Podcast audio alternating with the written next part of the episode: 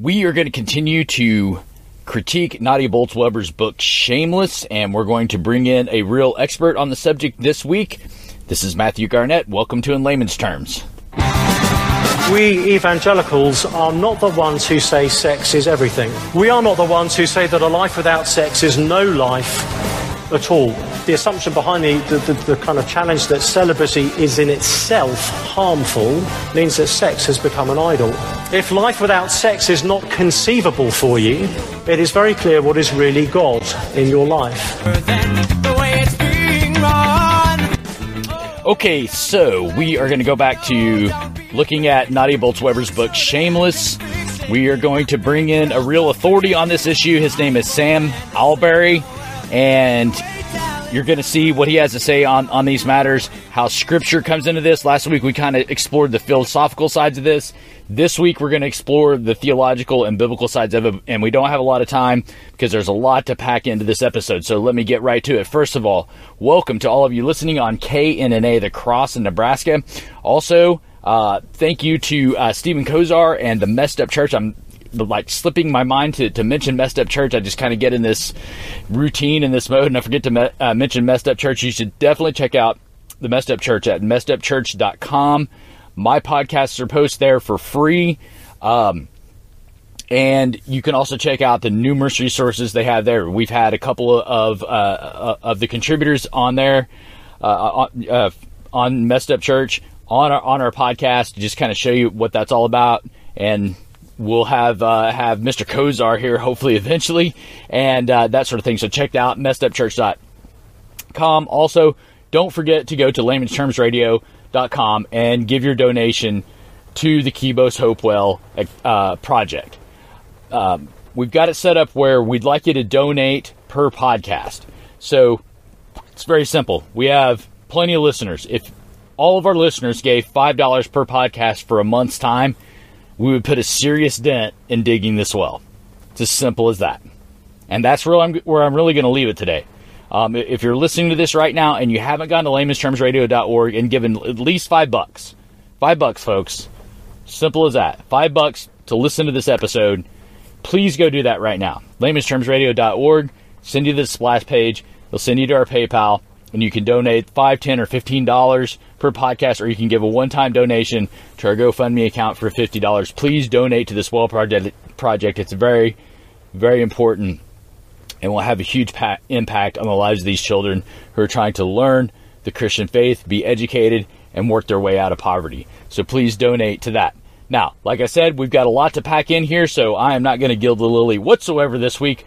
We are going to get right to what we have to deal with, so here we go. One weekend, Cindy arrived early so she could burn something in the fire.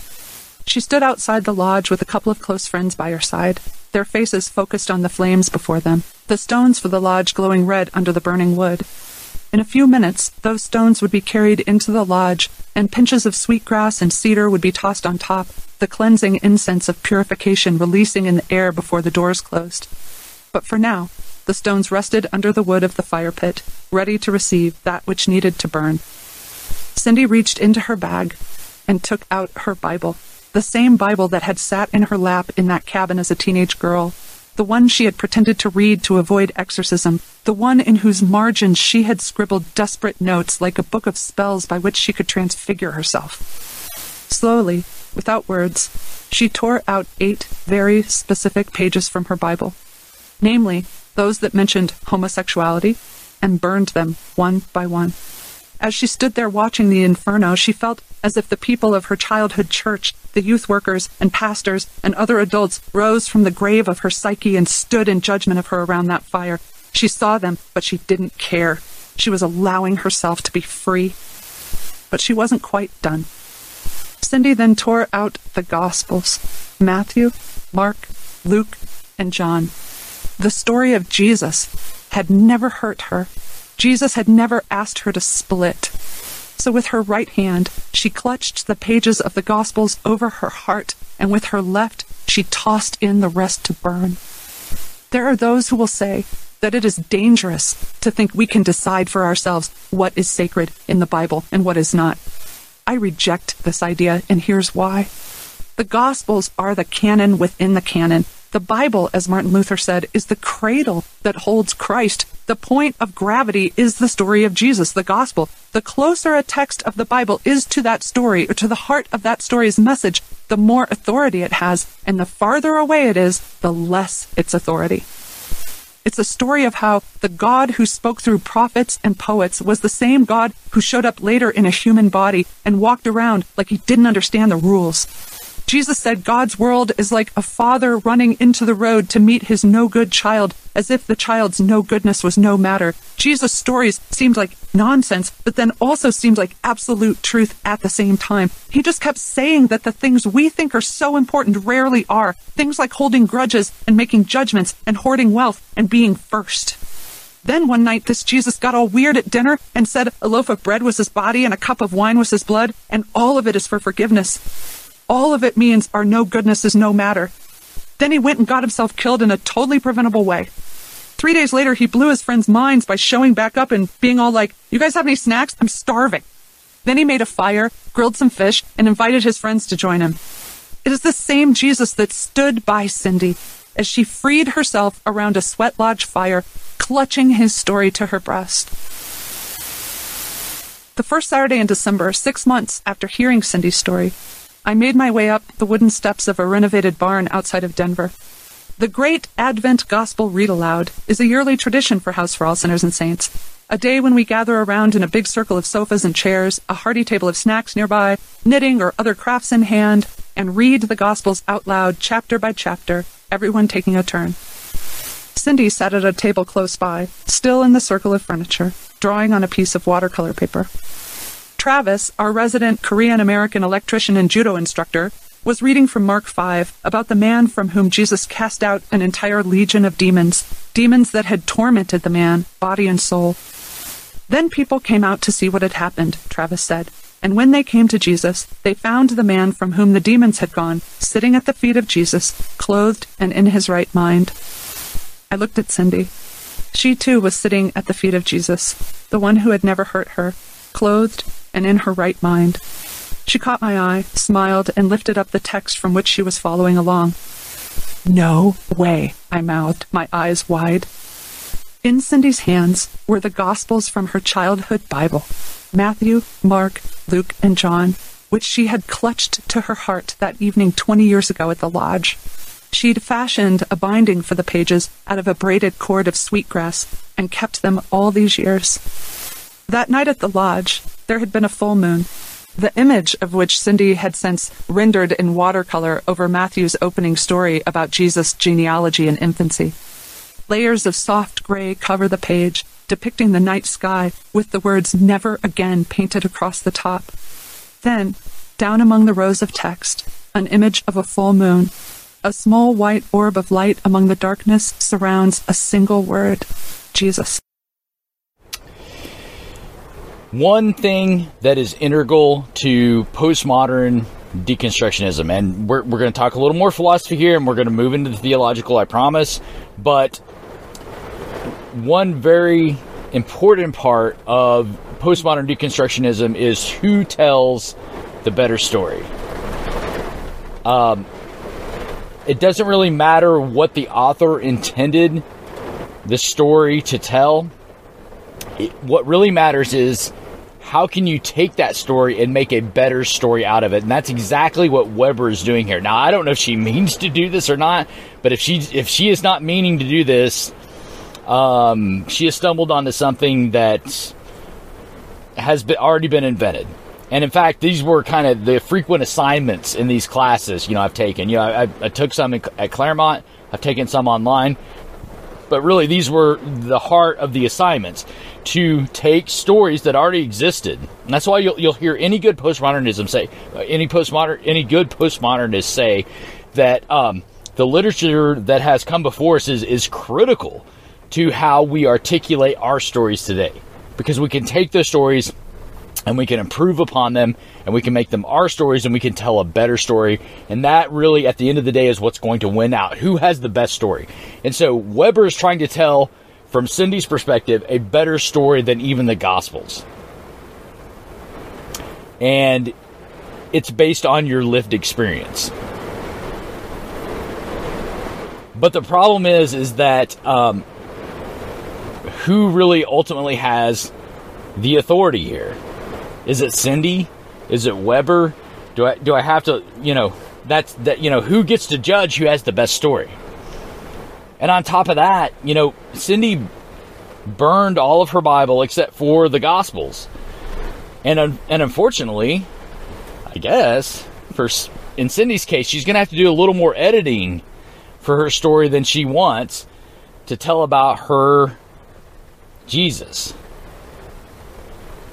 Um, and quite honestly, in a in a class on postmodern deconstructionism, uh, Cindy would have been given poor marks for discarding so much material because really she discarded all those, uh, uh, you know, the whole Bible except for the Gospels.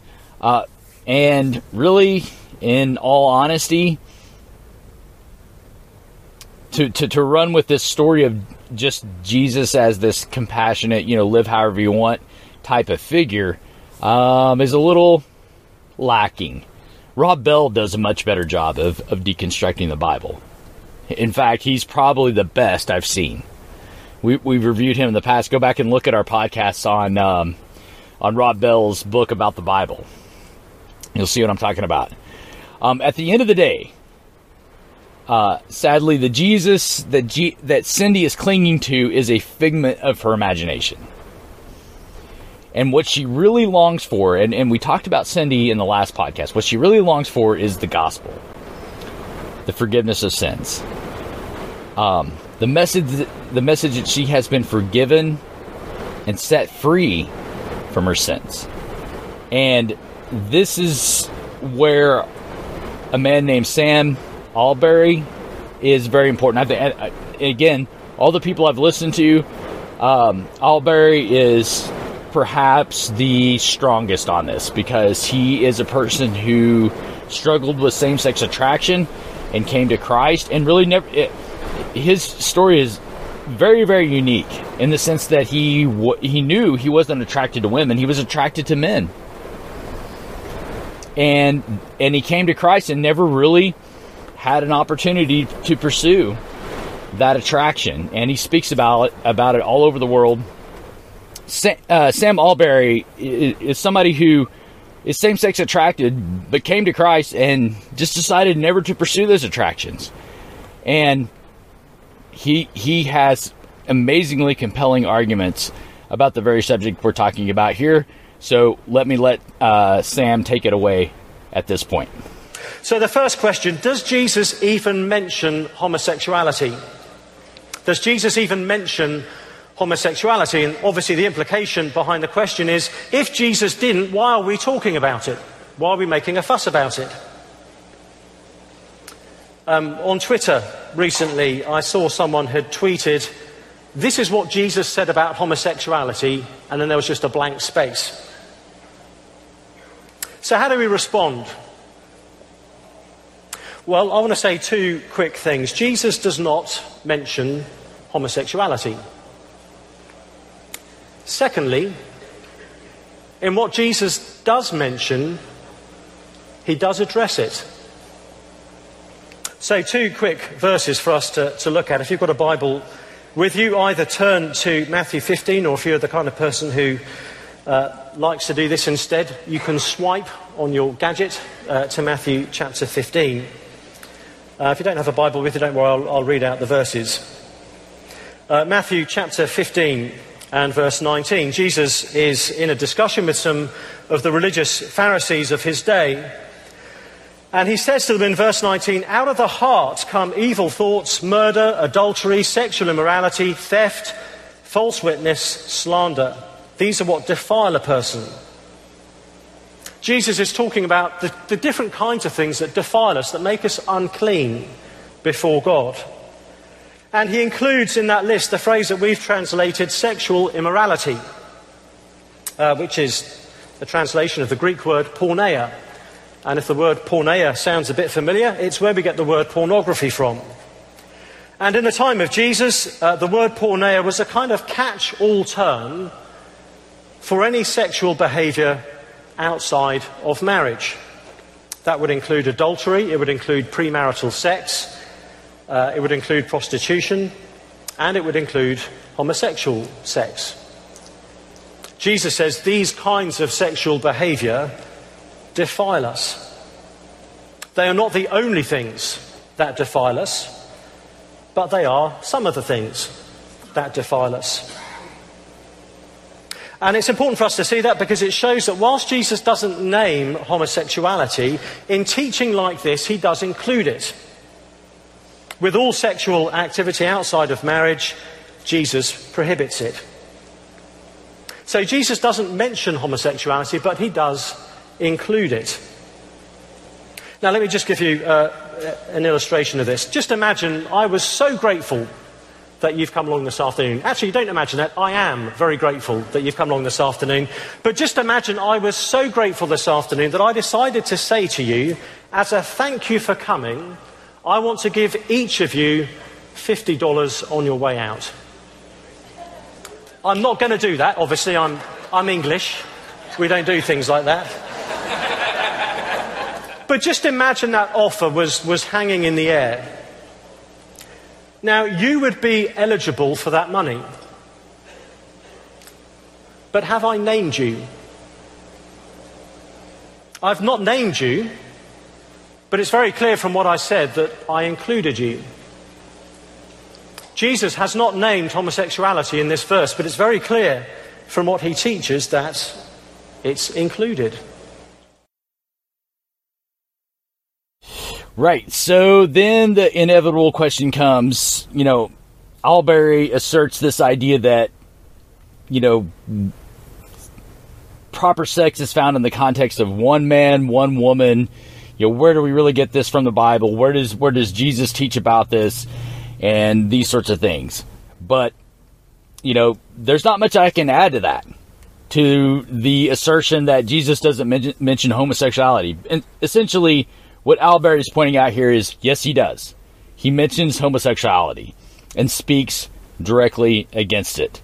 Now, let's move on to another clip from Allberry, which I'm going to explain um, in a bit of extent here, but let's listen to it first. Uh, second quick passage for us to turn to is Matthew chapter 19 and verses 3 to 6. Some of these passages may be very familiar to some of us on these issues.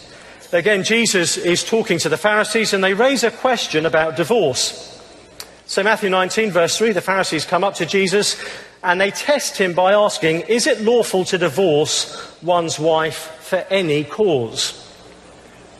I gather there were rabbis at the time of Jesus pretty much teaching just that. Uh, for any kind of triviality, you could divorce your wife. I think one even taught that if she burnt your, your meal, those were grounds for divorce. So they want to catch Jesus and see where he lands on this issue. And Jesus responds um, in a typically uh, insightful way. He says in verse 4 Have you not read that he who created them from the beginning made them male and female, and said, Therefore a man shall leave his father and mother and hold fast to his wife, and the two shall become one flesh? Now, Jesus is doing a number of things there. The first thing he's doing is he's, he's, poking, he's poking a little bit of fun at them. These are Pharisees who were so proud at the extent to which they were steeped in the scriptures. And Jesus begins his answer by saying, Haven't you read? And quotes Genesis 1. You know, guys, did you, did you get as far as, I don't know, Genesis 1 in your Bible reading? It's a great way to put a Pharisee down I don't know if you've heard of this thing called the Old Testament. Anyway, the first chapter might be relevant to you. Now, Jesus says a couple of things. Um, in verse 4, Jesus says, Have you not read that he who created them from the beginning made them male and female? And said, Therefore, a man shall leave his father and his mother and hold fast to his wife, and the two shall become one flesh. Jesus is quoting from two different verses there one from Genesis 1, one from the end of Genesis 2, and he puts them together. From the beginning, God created them male and female for this reason, A man will leave his father and mother and hold fast to his wife. In other words, our being created as men and women is connected to the fact that we have this thing called marriage. Because there is such a thing as gender, we have this phenomenon of marriage. Jesus tethers marriage to the sexual difference between men and women. Marriage is predicated on gender. Now, friends, that is hugely significant because there are all sorts of ways that, that two people in a couple can be different and kind of fit well together. One might be left brain, the other might be right brain. One might be an extrovert, the other might be an introvert. But there is no deeper complementarity in the Bible than that between a man and a woman. And it is this kind of union and actually only this kind of union that the Bible describes as one flesh. So Jesus shows us that marriage is predicated on gender. He shows us something else as well, just a few verses later, as Jesus expands on what it means for the two to become one. The disciples get cold feet. And in verse 10, the disciples say, if, this is, if such is the case of a man with his wife, it's better not to marry you know, you can imagine the disciples freaking out a little bit here, going, you know, goodness me, if this is what it's like, then I might just give the whole marriage thing a bit of a miss. That sounds a bit too committed. Well, look at what Jesus says to them. Verse 11 Jesus said to them, Not everyone can receive this saying, but only those to whom it is given. For there are eunuchs who have been so from birth, there are eunuchs who have been made eunuchs by men and there are eunuchs who have made themselves eunuchs for the sake of the kingdom of heaven. In other words, the very moment the disciples start questioning whether to marry, Jesus starts talking about eunuchs. He starts talking about the celibate. So the disciples say, maybe it's better not to marry. Jesus doesn't say, yeah, maybe cohabit for a while, try before you buy. No, Jesus immediately talks about celibacy. The only godly alternative to heterosexual marriage is singleness.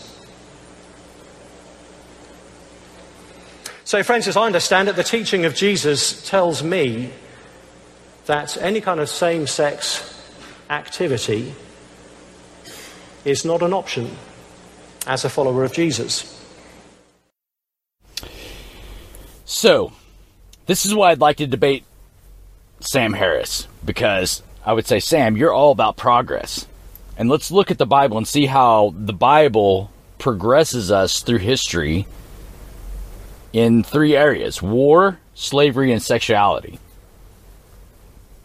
And I, I, really want to stay on this point for a while because I think it's important to show that the Bible not only progresses us through history, but is a referent back to um, the way things should be. It's an ideal. The Bible calls us to an ideal. Okay, so let's talk about war.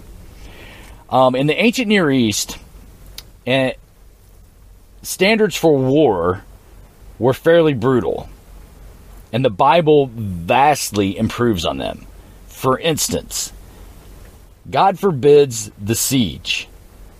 Doesn't do this this openly, uh, but this this whole notion of destroying them utterly and just and these sorts of things um, is interesting because the common practice in the ancient Near East, all the way up until it, you know, uh, after uh, the times of Christ, was the siege, and it was and if you if you're not familiar with the siege, let me describe it to you a little bit. Um, from an, an historian, a Jewish historian, Josephus, after the times of Christ. God forbade this all the way a, th- a, thousand years before the time of Josephus. But let me describe what a siege looks like a little bit. From the very words of Josephus, he was describing the siege of Jerusalem around the time of AD 70 by the Romans. And here's what Josephus said He said, Throughout the city, people were dying of hunger in large numbers and enduring unspeakable sufferings. And every house, the merest hint of food sparked violence. And close relatives fell to blows, snatching from one another the pitiful supports of life. No respect was paid even to the dying. The ruffians, anti Roman zealots, searched them in case they were concealing food somewhere in their clothes or just pretending to be near death.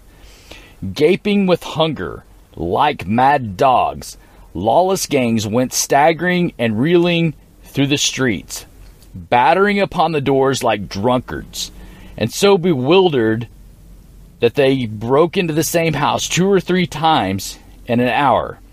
Need drove the starving to gnaw at anything. Refuse, which even animals would, would reject, was collected and turned into food. In the end, they were eating belts and shoes and leather stripped off their shields. Tufts of withered grass were devoured and sold in little bundles for full for, for full four drachmas. But why dwell on the commonplace rubbish which the starving were driven to feed upon? Giver that I had to recount in an act unparalleled in either the history of the Greeks or the barbarians, and as a horrible to relate it as incredible to hear. For my part, I should grad- gladly have omitted this tragedy, lest I should be suspected of monstrous fabrication. But there were many witnesses of this among my contemporaries, and besides, I should do poor service to my country if I were to su- suppress the agonies she went through. And listen to this. Among the residents of the region beyond Jordan was a woman called Mary, daughter, daughter of Eleazar, of the village of Bethezuba, the name meaning house of hyssop. She was well off and of good family, and had fled to Jerusalem with her relatives, where she became involved with the siege. Most of the property she had packed up and brought with her from, from Persia had been plundered by the tyrants. Simon and John, leaders of the Jewish war effort, and the rest of her treasure, together with such foods as she had been able to procure, was being carried by their henchmen in their daily raids. In her bitter resentment, the poor woman cursed and abused these extortioners, and this incensed them against her. However, no one put her to death, either from exasperation or pity. She grew weary of trying to find food for her kinsfolk. In any case, it was by now impossible to get any. Wherever you tried, famine gnawed at her vitals, and the fire of rage was ever fiercer than famine. She was driven by fury and want. She committed a crime against nature. Seizing her child, an infant at the breast, she cried, My poor baby, why should I keep you alive in this world of war and famine? Even if we live till the Romans come, they will make slaves of us. And anyway, hunger will get us before slavery. And the, rebel, the rebels are crueler than both. Come, be food for me, and an avenging fury to the rebels, and a tale of cold horror to the world to complete the monstrous agony of the Jews. With these words, she killed her son, roasted the body, swallowed half of it, and stored the rest in a safe place. So, in a siege, an army surrounded the city and cut off the supplies, starving the inhabitants. And this is what this woman as well as the rest of the inhabitants of Jerusalem, were suffering in AD 70. This is a common practice of ancient warfare. And so we wonder sometimes why God commanded the total obliteration of an enemy. Not taking the people as chattel slaves, which we'll talk about in a second. But compared to all ancient practices of warfare, the war prescribed by God for the survival of the Jewish people in the Old Testament was was mild. Even the battle language they used, where, where you know, we completely wiped them out. We killed the women and children. These types of hyperbole used were are mild in comparison. And again, I've I've reviewed the book. Um, Is God a Moral Monster? And I would I would encourage you to go read that book as well, which will describe what um, warfare prescribed for the Jewish nation, how mild that was com- in comparison. It was progress. And this sort of thing was still going on um, in the first century AD.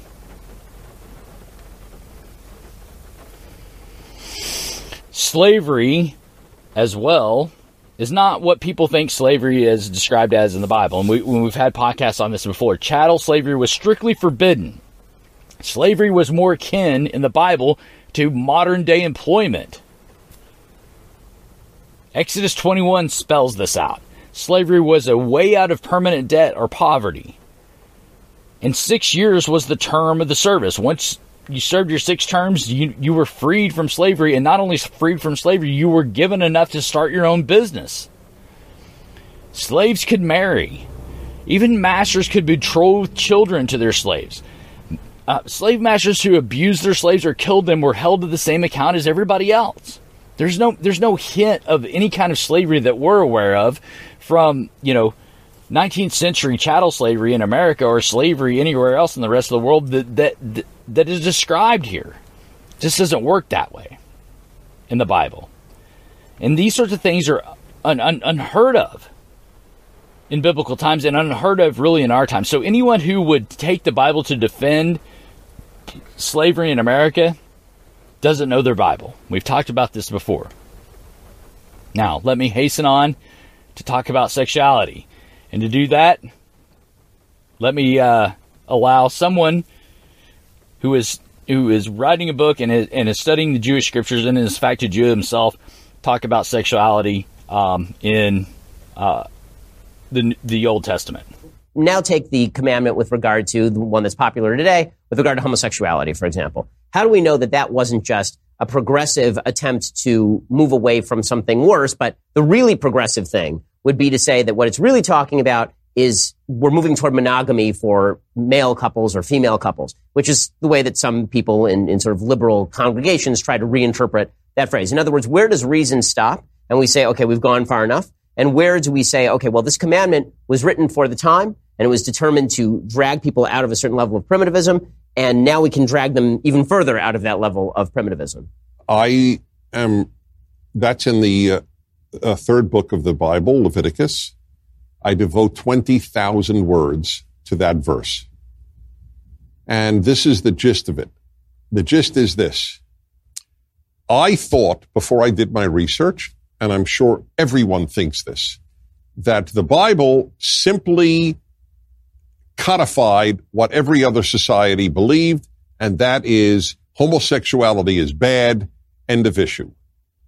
It turns out, and I learned this from, from homosexual scholars and pro-homosexual, pro-gay scholars. I, this is not from me.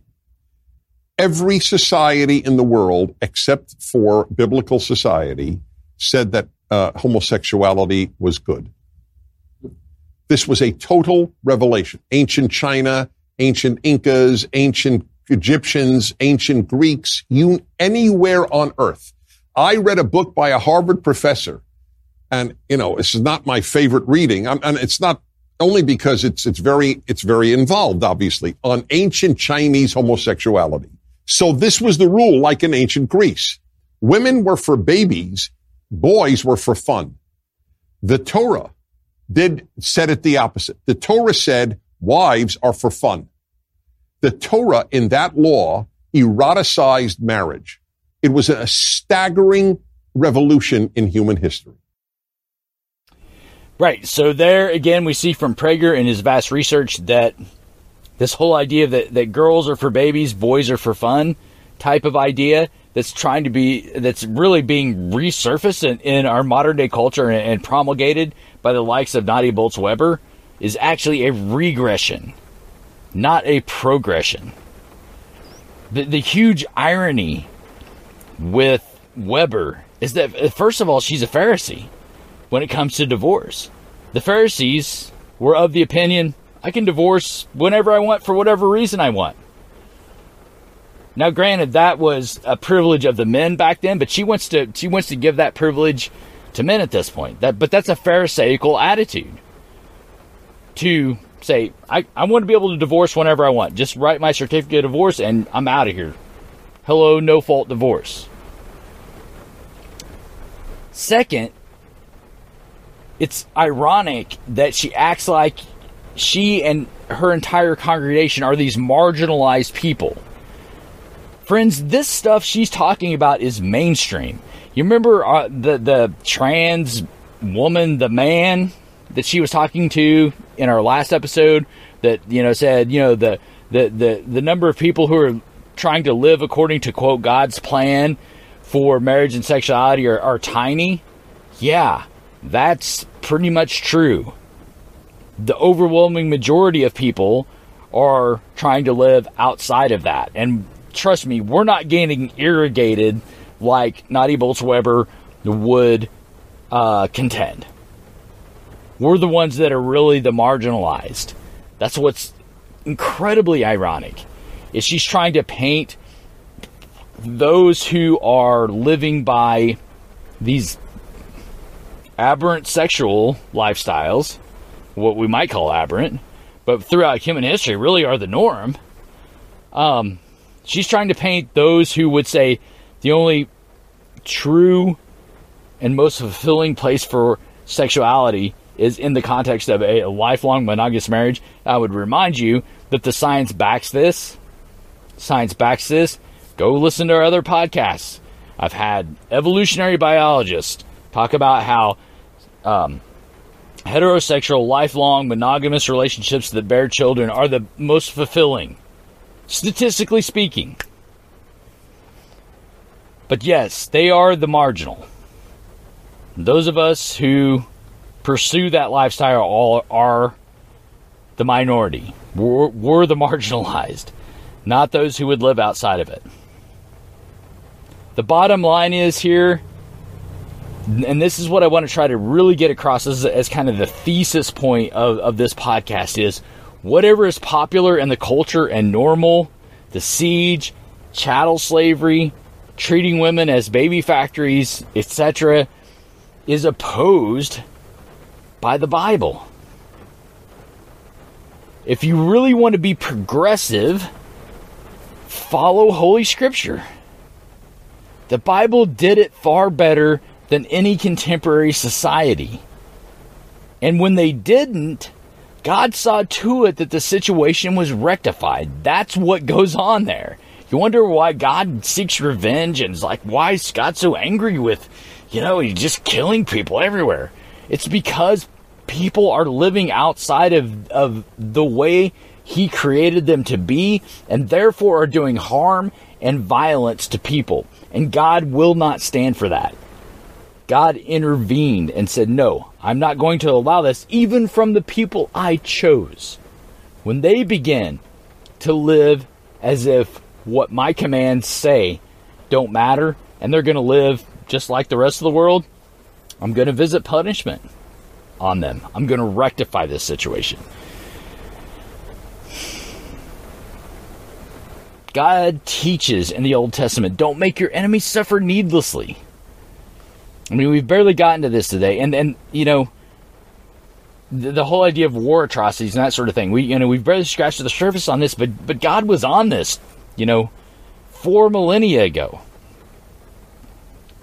Don't do chattel slavery, but instead employ somebody for a time to help them. I mean, we're almost there with this. it's interesting. I, I, it would be great if the I don't know. I, I don't know how to say this, but the year Jubilee, you know, where you serve an employer for seven years, and at the end of the seven years, the employer is obligated to give you, an, you know, enough meat. That would be great. If I'm a, I'm a trucker and I'm coming up on seven years of of driving as a trucker, it would be amazing if my trucking employer was obligated to give me a truck and trailer, said, hey, bud, here's your truck and trailer. Here's all you need to get started on your own. Go to it. Wouldn't that be something? That that might be an idea if you want. If you want to kind of combine capitalism with socialism, you know, maybe maybe that sort of idea. And maybe if I get the opportunity to start my own trucking company, I might just do that. I might just say, hey, you guys come, you work for me, you work hard seven years, and in seven years, I'll give you your own truck and trailer. That'd be pretty cool, huh? But the Bible was there thousands of years ago before we even thought of this. Um, and finally, don't treat your wife or husband, for that matter, as a baby making factory. This is going on on both sides. Let's not forget that there are women who are seeking men to just get them pregnant so they can get on the dole. It's, that's, that's a harsh thing to say. I know, I know it's not a politically correct thing to say, but but but that's not what that's not what marriage relationships are for. As as Prager pointed out, marriage relationships are for enjoyment as well. All right. So, let's get to the money clip on this and then we've got to close it out.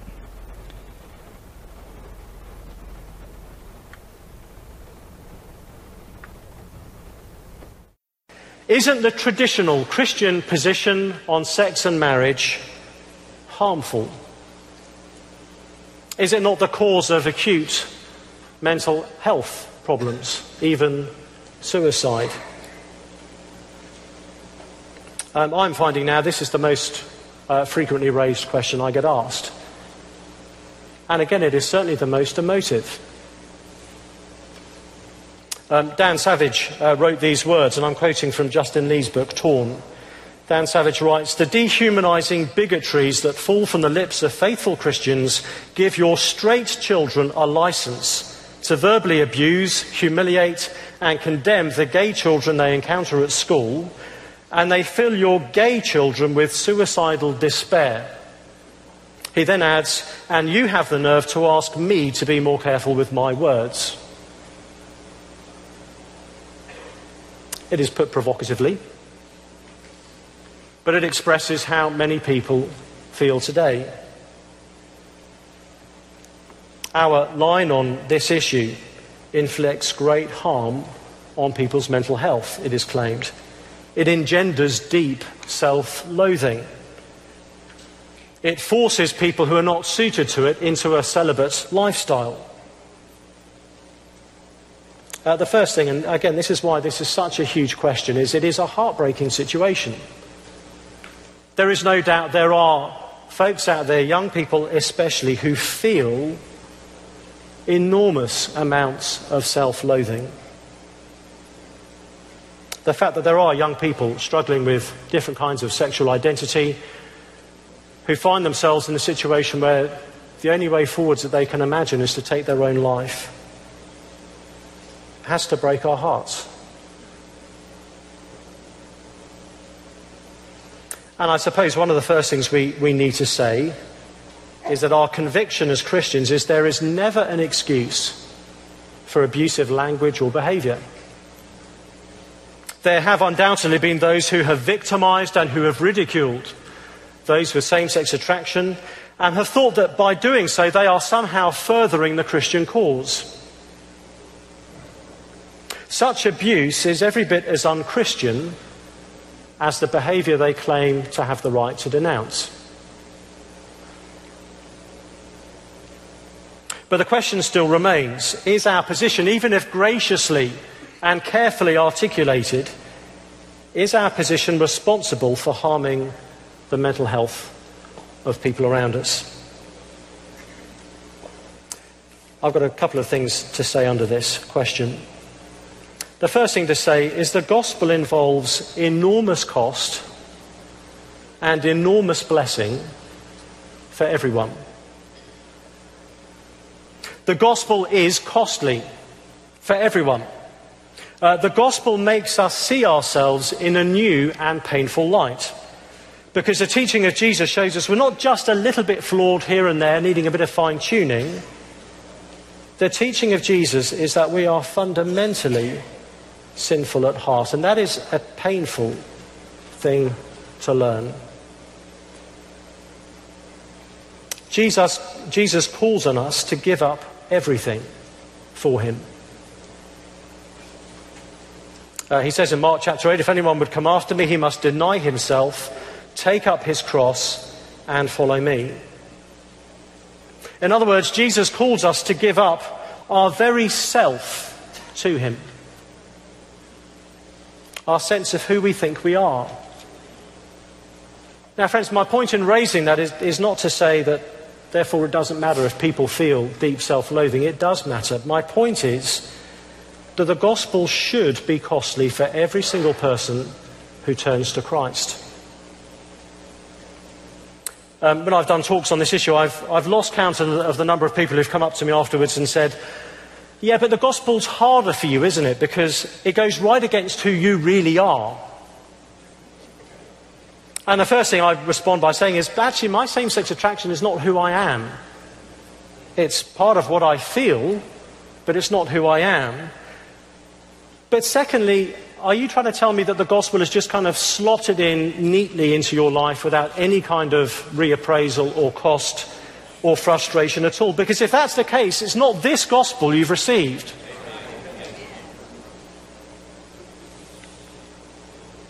There is no one for whom the gospel is not hugely costly. And there is no one for whom that same gospel is not utterly worth it.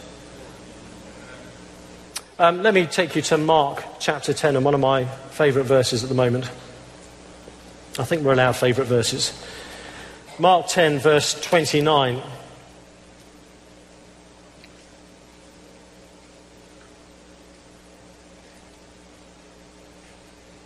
I'll start at verse 28. Peter began to say to him, See, we've left everything and followed you.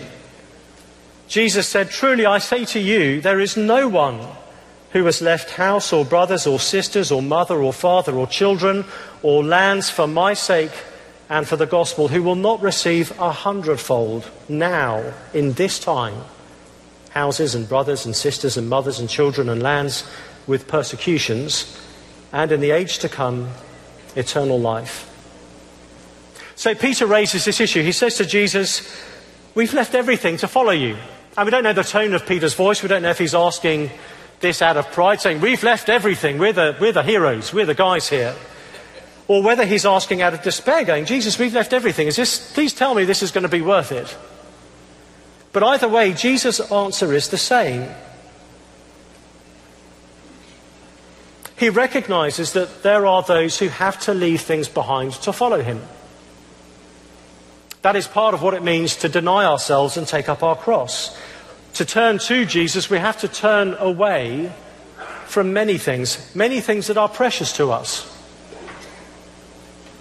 Following Jesus involves leaving things behind and giving things up. But the promise here is that however much we have to leave behind, we are never left out of pocket. We never receive a bad deal.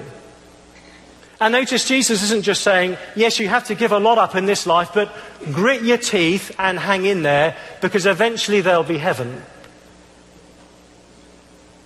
No, Jesus says there is no one who won't receive a hundredfold now in this time and then in the age to come eternal life. Jesus is saying following him is worth it even in this lifetime and even with hardship.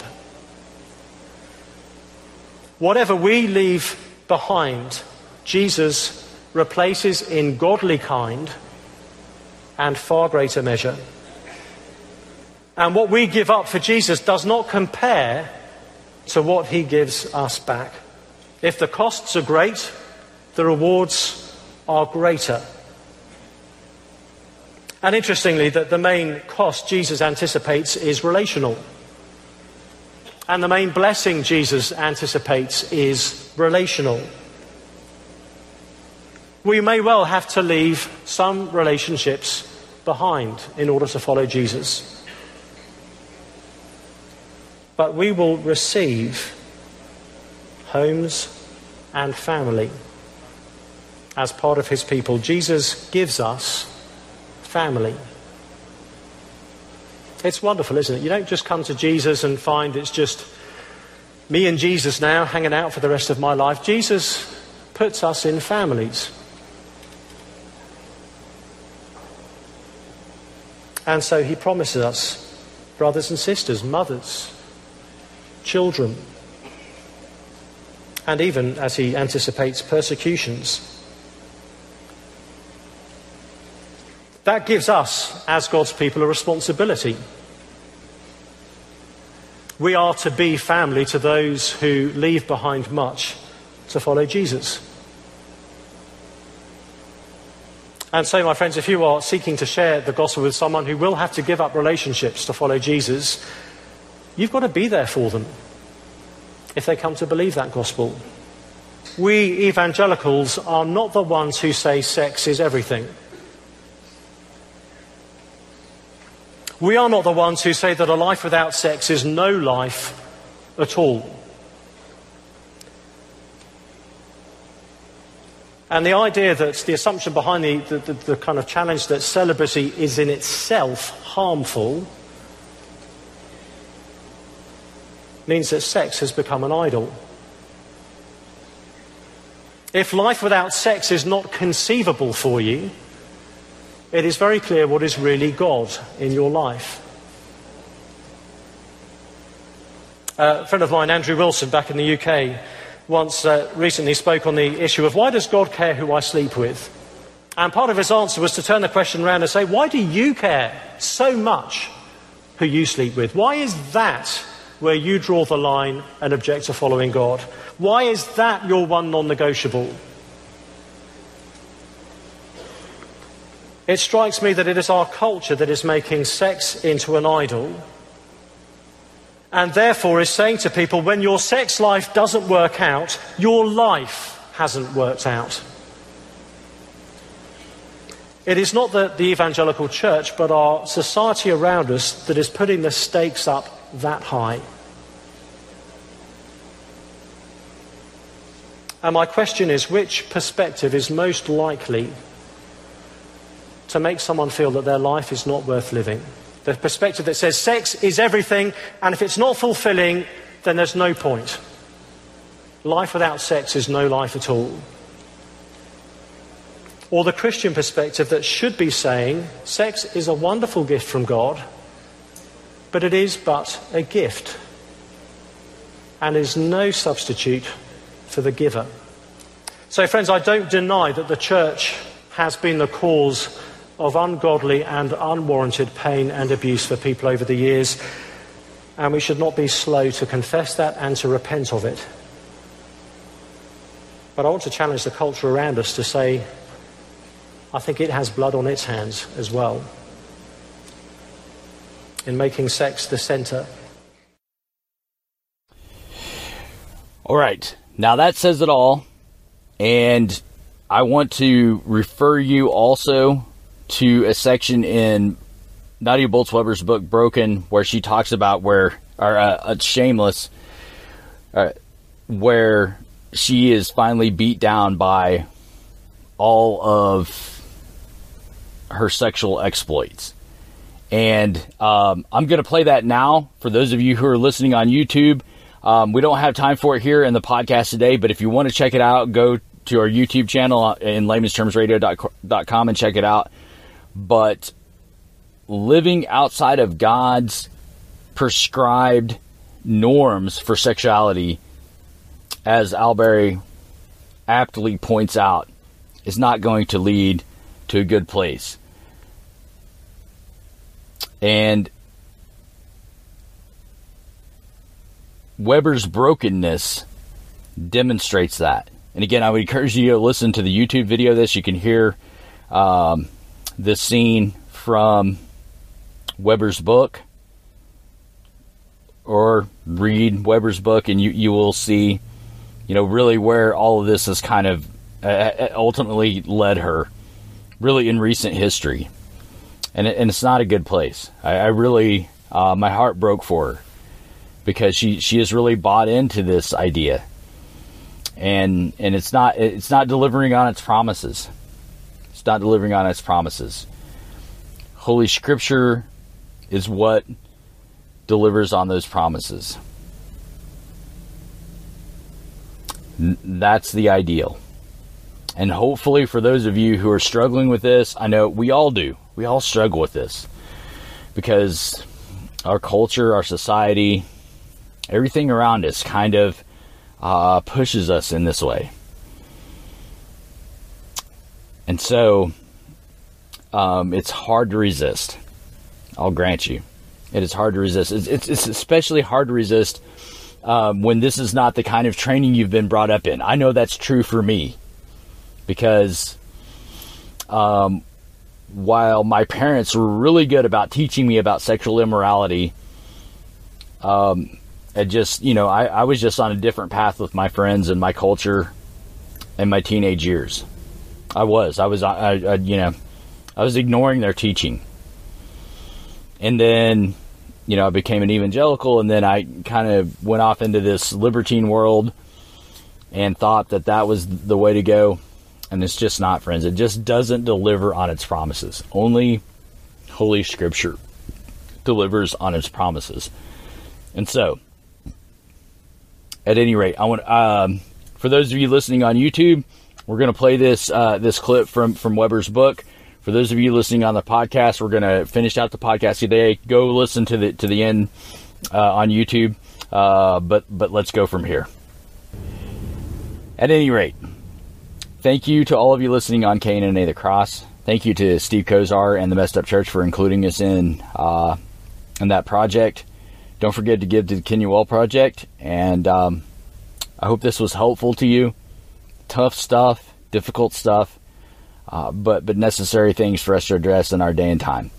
We'll see you next week.